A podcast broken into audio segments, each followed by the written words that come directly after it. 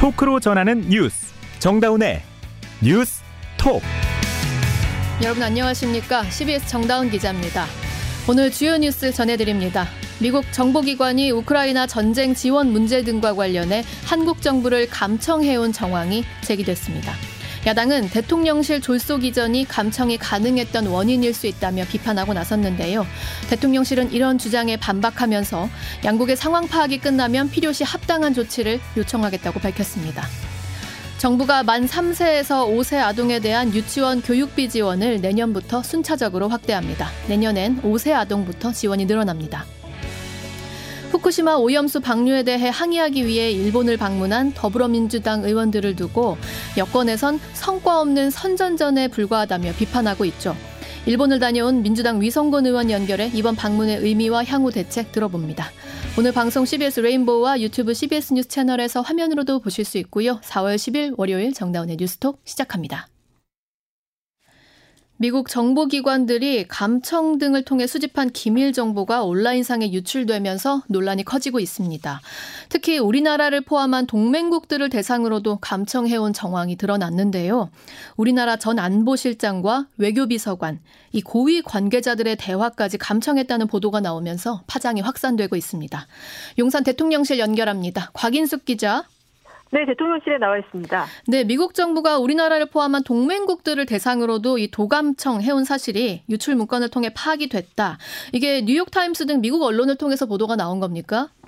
네, 그렇습니다. 미국 언론은 중앙정보국 CIA와 국가정보국 NSA, 국가정찰국, 국무부 정보 연구국 등 미 정보기관들이 우리나라와 이스라엘, 튀르키예, 아랍에미리트 등 동맹국들은 물론 러시아 등 적성 국가들로부터 도 감청한 100여 건의 기밀 정보가 소셜미디어를 통해 공개됐다고 보도했습니다.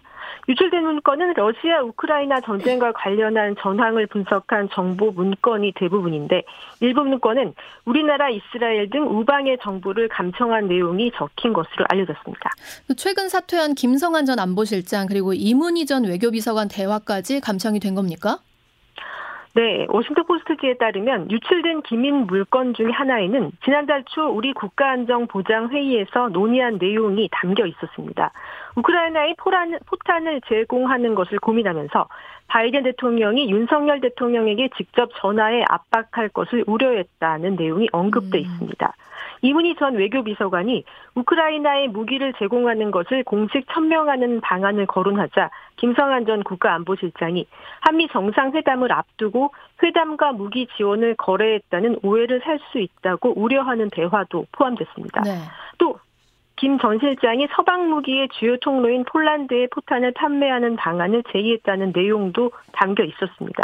문건에는 특히 우리 정부의 논의 내용을 파악한 경위와 관련해서 미 중앙정보부 CIA가 신호정보, 즉 도청을 통해 확보했다는 부분이 담겨 있다고 뉴욕타임스가 음. 보도했습니다. 자, 도청했다는 내용까지 들어가 있다고 하는데 야당도 뭐 당장 들고 일어났을 것 같습니다. 어떤 입장인가요? 네, 정치권에서는 논란이 확산하고 있는데요. 더불어민주당 등 야당은 진위를 확인해야 된다며 공세에 나섰습니다. 민주당 소선 국방위 외통위 정보위원들은 오늘 기자회견을 통해 특대형 보안 사고가 터졌다며 사실 여부 확인과 책임자 처벌 등을 강하게 요구했습니다. 더불어민주당 김병지 의원의 말을 들어보시죠. 특히 상호 존중, 호혜적 관계로 나아가는 한미 동맹이 70주년을 맞이하고 12년 만에 국빈 방문을 앞둔 시점에서 이런 사태가 불거져 매우 유감스럽습니다. 네, 국회 운영위와 국방위, 정보위 등 상임위를 열어서 진상을 규명하자고도 했습니다. 정의당도 대통령실의 안보 구멍이 뚫렸는데도 미국 눈치 보기부터 한 모양새라며 미국 정부에 사과 요구를 해야 된다고 주장했습니다. 정의당 이정미 대표의 말을 들어보시죠. 주권 침해 상황에 항의 한마디 못하는 비굴한 태도로 호혜 평등의 외교 관계를 어떻게 확장시켜 나갈 수 있겠습니까? 네, 야당은 미국 정부의 사과와 재갈 방지를 요구해야 한다면서 공세의 수위를 높이고 있습니다. 네, 국민의힘은 그럼 아직 좀 신중하자는 입장인 거죠? 네, 뭐 대통령실과 마찬가지로 신중한 입장인데요. 어디까지가 사실인지 실제로 조감청이 있었는지부터 조사해야 된다고 했습니다. 국민의힘 김기현 대표의 말을 들어보시겠습니다. 이 사안이 불거지게 되면 누가 이익이 되는지를 잘 살펴볼 필요가 있습니다. 제3국이 개입됐을 가능성도 배제할 수 없어서 야당의 강경 대응 요구에 대해서도 진상 조사를 우선한 뒤 국익에 부합하는 조치를 내려야 한다고 강조했습니다. 네, 지금 한미 정상회담 보름 정도 앞두고 있는데 약재가 터졌습니다. 대통령실 반응은 어떻습니까? 네, 대통령실은 좀 당혹스럽기도 하면서도 우선 사실관계 파악이 가장 우선이다며 음. 신중한 입장을 보였습니다. 네.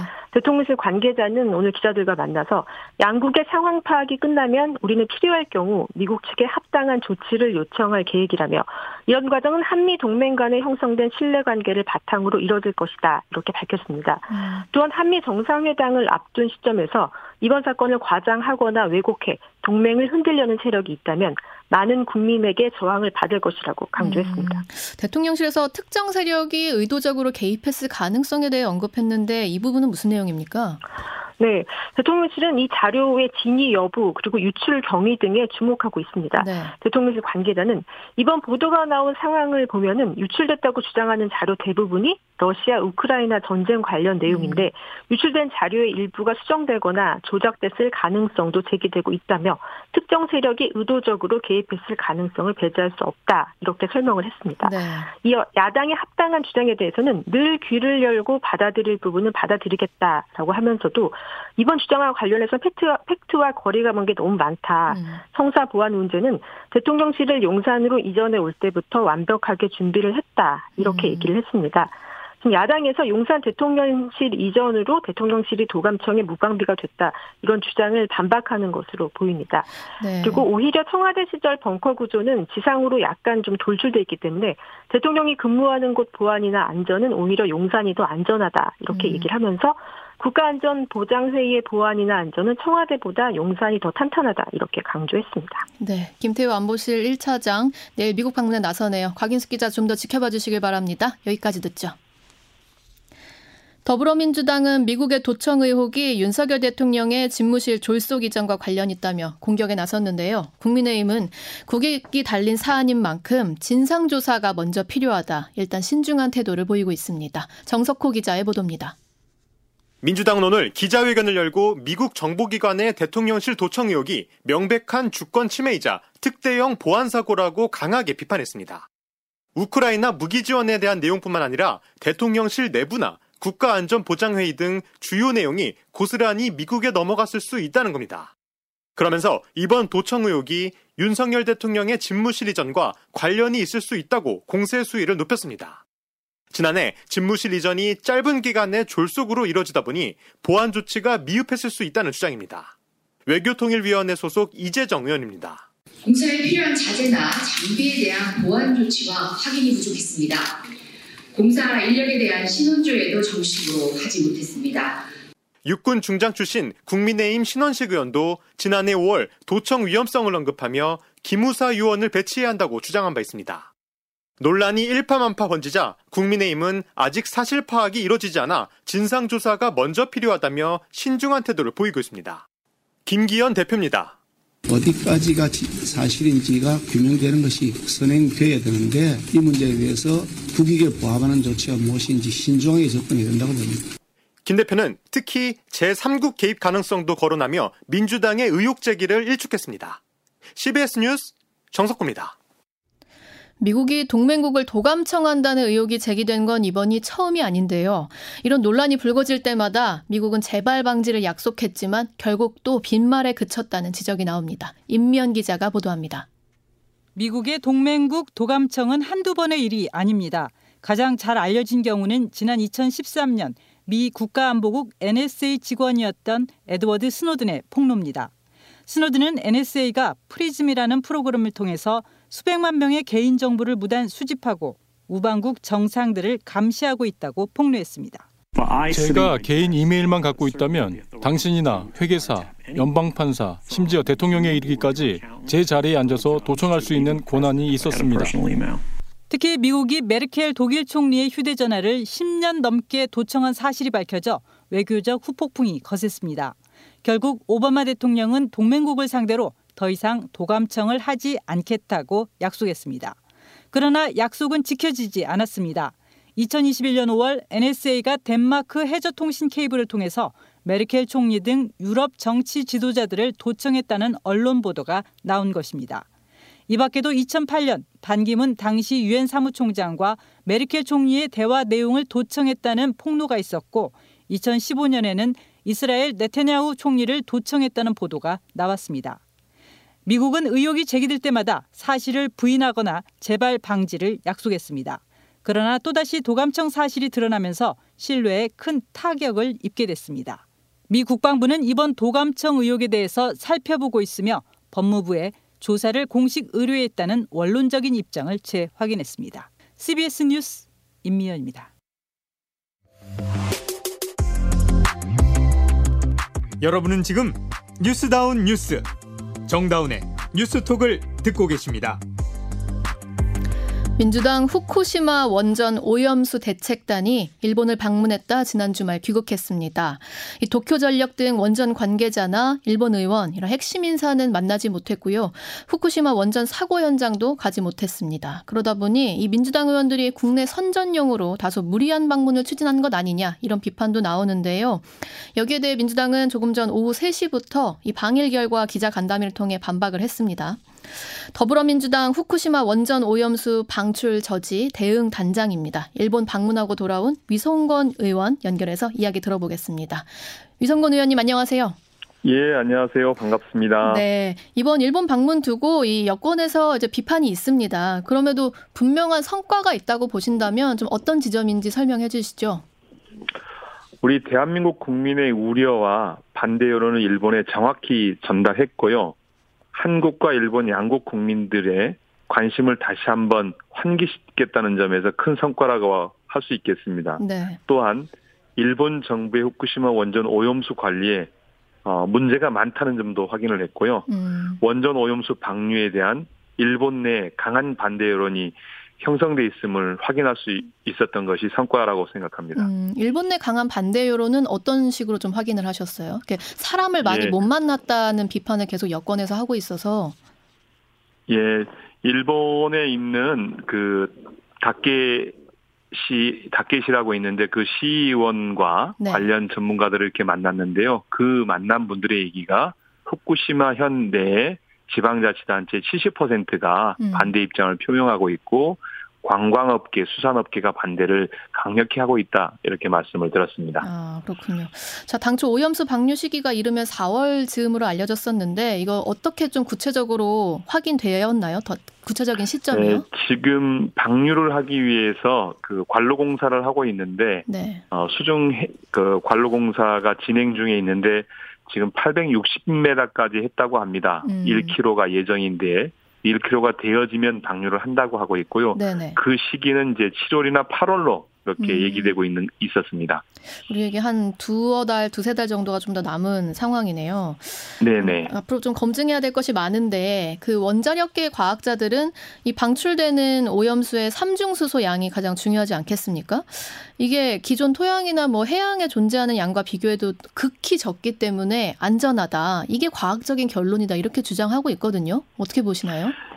일본에서는 그 원전 처리수라고 얘기를 하고 있는데요. 알프스라는 장비를 가지고 원전 오염수를 처리하면 네. 어, 핵종을 줄일 수 있다. 음. 그래서 처리되어진다고 하고 있는데 어, 알프스가 처리를 못하는 것이 삼중 수소를 못합니다. 음.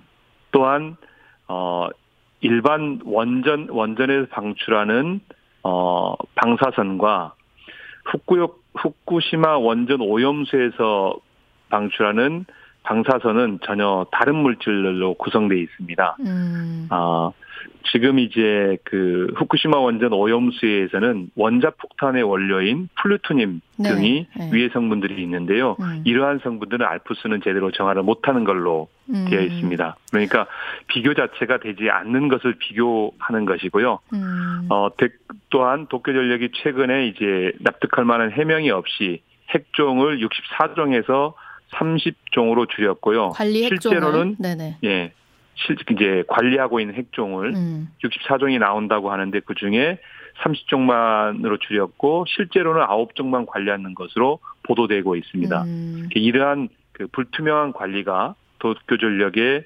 오염수 정화의 신뢰성에 대한 의구심을 키우고 있는 것이죠. 어, 그런데 알프스를 거치더라도 삼중 수소 양은 극히 적다. 또 플루토늄 양도 뭐 검출이 안 될 정도로 농도가 옅다. 이런 주장도 하는데 그 음, 알프스는 네. 삼중 수소를 전혀 그저 정화시키지 못합니다. 음, 그 정화시키지 못하고 나온 양도 적다고 얘기하는데 그런 정보 그 자체를 지금 이제 건가요? 방류량이 전체적으로 네네. 어 130만 톤 정도를 30년 동안에 배출을 하겠다라는 거거든요. 네. 그러면 해양에 30만 톤에 포함되어 30만 130만 톤이 포함되어진 삼성 삼중 수소가 해양에 방류가 되어지는 것이죠. 음, 그럼 방류가 되어지면 이게 전체 골고루 퍼지는 것이 아니라 특정 지역이라든가 해류라든가 해저 하고, 지형에 따라서 특정한 곳에 머물 가능성이 있고요. 음. 그러면 그 지역에 이제 오염도가 높아지겠죠. 그런 가능성을 배제할 수 없다.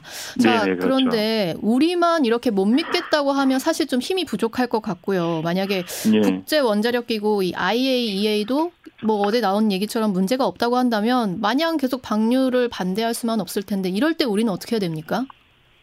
IAEA의 이제 IAEA가 이번 중간 그 모니터링 중간 보고서를 했는데요. 네. 어 중간 보고서에서 방류 계획에 있어서 신뢰하지 신뢰한다라고 얘기하지 않습니다. 포괄적으로라고 얘기를 하고 있고 실제적으로 인체 체내 축적이라든가 어 이제 이런 문제들에 대해서 그 다시 설명해야 된다라고 얘기를 하고 있어서 네, 네. 여전히 IAEA에서도 확신에 차서 이 문제가 오염이 되지 않다라고 얘기하지 않고 있고요. 음. 그 다음에 어 우리만이 아니라 중국과 이제 러시아가 얼마 전에 관련해서 우려를 표명하는 표명을 했고요. 네. 어 아시아 도서국 포럼에서도 마찬가지로 10, 그 호주를 포함한 10, 18개 국가가 함께 모여 있는 포럼에서도요. 음. 반대 입장을 밝혔고요. 대만도 반대 입장을 밝힌 걸로 알고 있습니다. 음. 그러니까 우리나라만 그 문제 제기를 하고 있는 것이 아니라 음. 그 태평양 도서국가 네, 태평양 연안을 두고 있는 많은 국가들이 우려를 표명하고 있는 음. 것이죠. 장기적으로는 좀 연대해야 될 필요성이 아주 커지겠네요. 네, 그렇습니다. 어, 우리- 그래서 네네. 우리가 이제 우리 정부가 취해야 될 태도는 일본 정부에게 완전한 자료 공개를 요구해야 됩니다. 음. 그 자료를 바탕으로 해서 후쿠시마 원전 오염수 방류가 정말로 안전한지 음. 객관적이고 과학적으로 검증을 해야 됩니다. 그렇게 해서 그게 가능하다면 해양 방류를 허가해야 되겠죠. 음. 근데 그렇지 않다라면 어 그것에 대해서 반드시 반대를 해야 된다고 생각하고요. 또한 일본 정부가 이런 국제사회 여론을 무시하고 방류를 할 경우에 대비해서 음. 국제해양법 재판소 제소 등을 준비해야 된다고 생각합니다. 음, 완전한 자료 공개 요구하고 재판소 제소도 검토해야 된다. 근데 우리 정부도 아무것도 안 하고 있지 않다고 음. 주장해요. 지금 정부는 후쿠시마 수산물 수입을 규제하겠다. 이건 완 철저하게 하겠다고 하는데 어, 오염수가 방류된 이후에도 이 조치가 유지될 수 있을까요? 현실적으로 방류되어지면 이 조치가 불가 논리적으로 불가능하게 되어지죠. 왜죠? 왜냐하면 네. WTO에서 우리가 수- 수산물 수입에 대해서 승소를 했는데 그 이유가 후쿠시마산 수산물에 대한 수입 금지 조치의 정당성이 그 정당하다라고 판명을 했는데 오염수가 방류가 되었으면 그 논리를 주장할 수 없기 때문에 음. 결국은 수산물 수입을 할 수밖에 없겠죠. 음, 당장은 할 수 없더라도 외교적으로 일본의 상황이 될 것이다. 압력이 거세질 가능성이 높죠. 음, 자 오염수 방류된다면 가장 먼저 닿게 될 곳이 이제 제주 서귀포시 의원님 지역구잖아요. 그 네, 주민분들은 좀 어떻게 말씀하시던가요? 어, 우리 제주도민들은 우려가 많습니다. 음. 그 오늘도 그 여섯 개 정당 야 6당이 모여서 네네. 방행 방류 강행 중단을 촉구하는 공동 선언문도 발표하고 기자회견도 가졌는데요. 음, 어, 제주만이 아니라 이제 대한민국이 이렇게 생명과 안전의 문제이죠. 먹거리의 문제이죠. 결국은 어 이제 수산업도 피해를 입을 것이고 해양은 오염될 것이고 그것에 대한 우려가 많아서요. 어 저는 이제 그 지역 주민들과 함께 어 그러지 않도록 음. 하게끔 최선의 노력을 다하려고 합니다. 자 마지막으로 민주당 앞으로 대응 계획 짧게 좀 말씀해 주시죠. 예, 저희 민주당은 오늘 이제 그 당, 당에 보고를 했는데요. 그 당 기구를 대책 기구로 그 대책 기구를 좀 정비하고 그리고 어, 국회 내 이제 후쿠시마 원전 오염수 문제를 논의할 기구를 추진하고 음. 또한 국정조사 추진 그리고 후쿠시마 오염수에 대한 국제적 연대를 제안했습니다. 아. 그래서 이런 이런 활동들을 통해서 우리 국민들의 생명과 안전을 지키는 일을 최선을 다하려고 합니다. 네, 여기까지 듣겠습니다. 의원님 고맙습니다. 네, 감사합니다. 네, 더불어민주당 후쿠시마 원전 오염수 방출 저지 대응 단장 위성곤 의원이었습니다. 필로폰과 권총을 국내로 동시에 밀수입한 40대 미국 영주권자 남성이 검찰에 적발돼서 재판에 넘겨졌습니다. 보도에 김승모 기자입니다. 최근 마약 범죄가 기승을 부리고 있는 가운데 검찰이 필로폰과 권총, 실탄 등 총기류를 동시에 밀반입한 미국 영주권자 장모 씨를 검거해 재판에 넘겼습니다.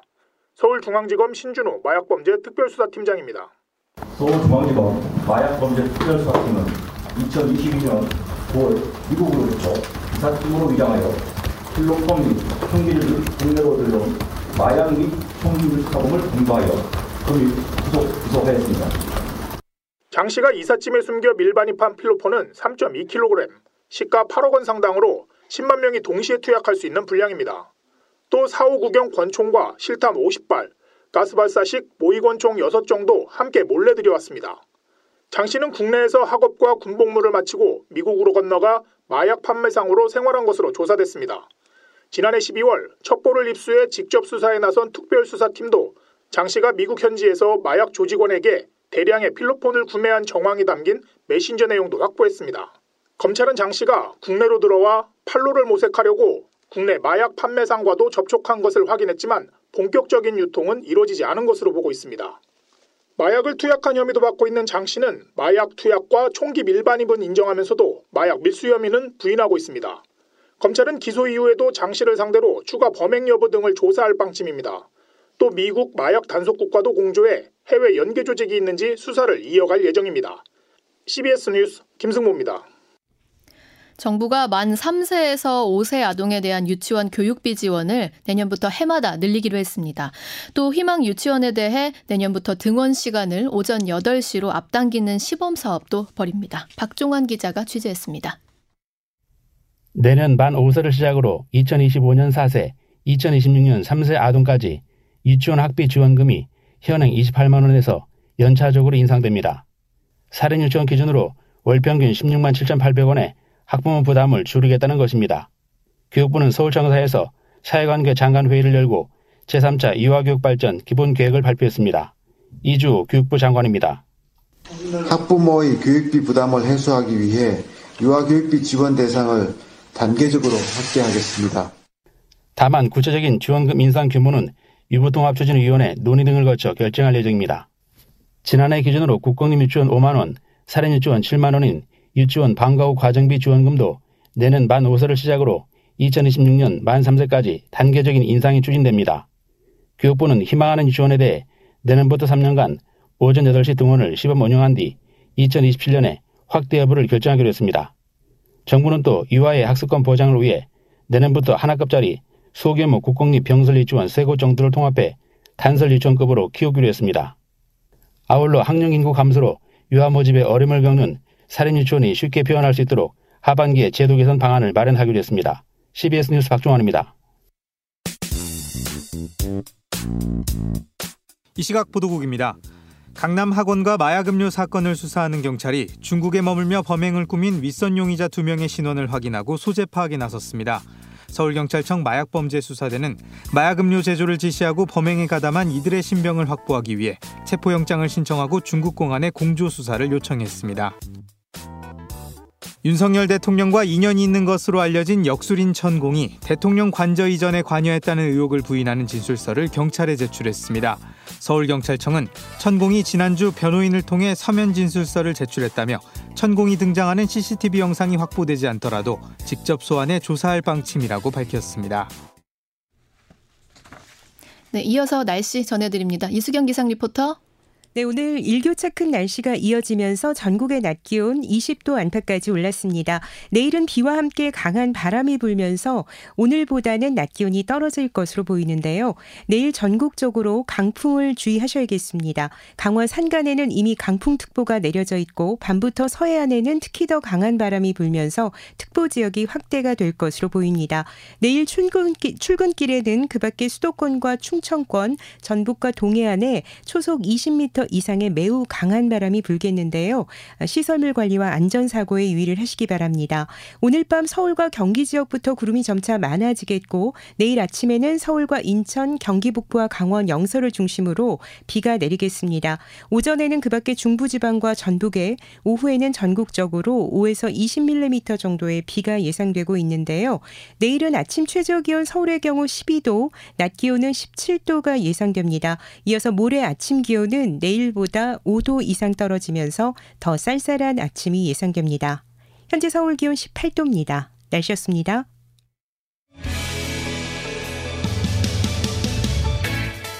MZ 세대들이 취업하고 싶은 기업이 어디냐? 전국 경제인 연합회가 설문조사를 했는데요. 가장 많이 나온 답변이 워라벨이 보장되는 곳이었다고 합니다. 전체 응답자의 36.6%였고 이어서 29.6%가 월급과 성과 보상 체계가 잘 갖춰진 기업이라고 꼽았다고 합니다. 일할 때 열심히 일할 테니까 정해진 시간에 칼퇴하게 해주세요. 휴가 잘 쓰게 해주세요. 성과 보상 철저히 지켜주세요. 뭐 이런 내용이겠죠. 69시간 개편안을 수정 중인 우리 정부가 새겨드려야 할 내용 아닌가 싶습니다. 오늘 정다운의 뉴스톡이 준비한 소식은 여기까지입니다. 저희 내일 다시 뵙죠. 고맙습니다.